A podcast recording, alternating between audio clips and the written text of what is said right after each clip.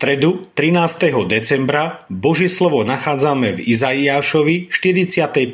kapitole v 1. až 8. verši takto. Takto hovorí hospodin svojmu pomazanému Kýrovi, ktorého som uchopil za pravicu, aby som pred ním pošliapal národy a uvoľnil opasky z bedier kráľov, aby som pred ním otvoril vráta a brány nezostali zatvorené. Ja pôjdem pred tebou a vyrovnám kopce. Bronzové vráta rozlámem a železné závory dolámem. Vydám ti poklady ukryté v temnotách a cennosti zo skrýš, aby si vedel, že ja som hospodin, Boh Izraela, ktorý ťa volám po mene. Kvôli môjmu sluhovi Jákobovi a kvôli Izraelu, môjmu vyvolenému, som ťa pomenoval a hoci si ma nepoznal, dal som ti čestné meno. Ja som hospodin, iného niet.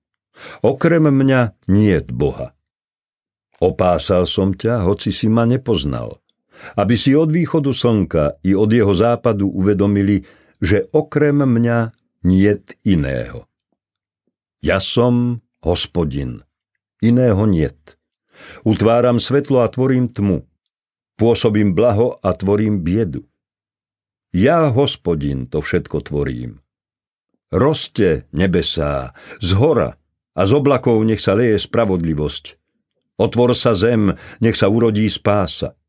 Spolu s ňou nech vypučí spravodlivosť. Ja, hospodin, som to všetko stvoril. Pomazaný je tu. Príchod Božího syna spasiteľa predpovedali viacerí proroci, no Izaiášovo proroctvo je jedinečné perský kráľ Kýros, bol pohan. A predsa ho Izaiáš, ba sám hospodin, nazýva svojim pomazaným, Mesiášom Kristom a svojim pastierom. Králi Kýros sa stal pre Židov hrdinom a záchrancom. Prečo? Po 70-ročnom zajatí v Babylone umožnil Izraelitom vrátiť sa do Júcka, do vlasti ich predkov.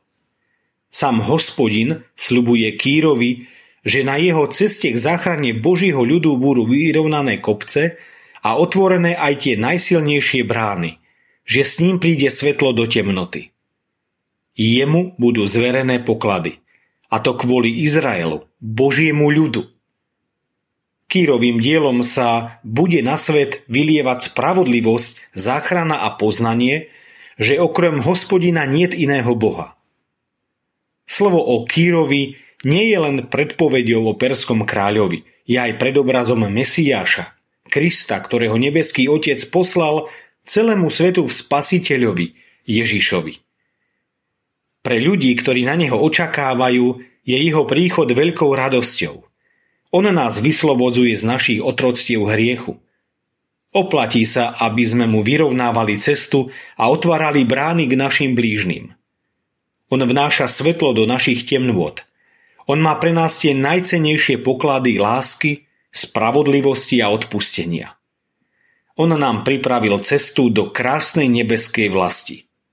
V ňom k nám prišiel Boh, Emanuel. Haleluja. Bože, ďakujem Ti, že nás oslobodzuje z otroctva hriechu. Odpust mi, že ho často nevnímam ako otroctvo, ale ako niečo príjemné. Daruj mi múdrosť, nech to viem rozlíšiť. Oslobodzuj ma od všetkého zlého a naplň svojim duchom. Amen. Dnešné zamyslenie pripravil Boris Mišina. Modlíme sa aj za cirkevný zbor Blatnica. thank you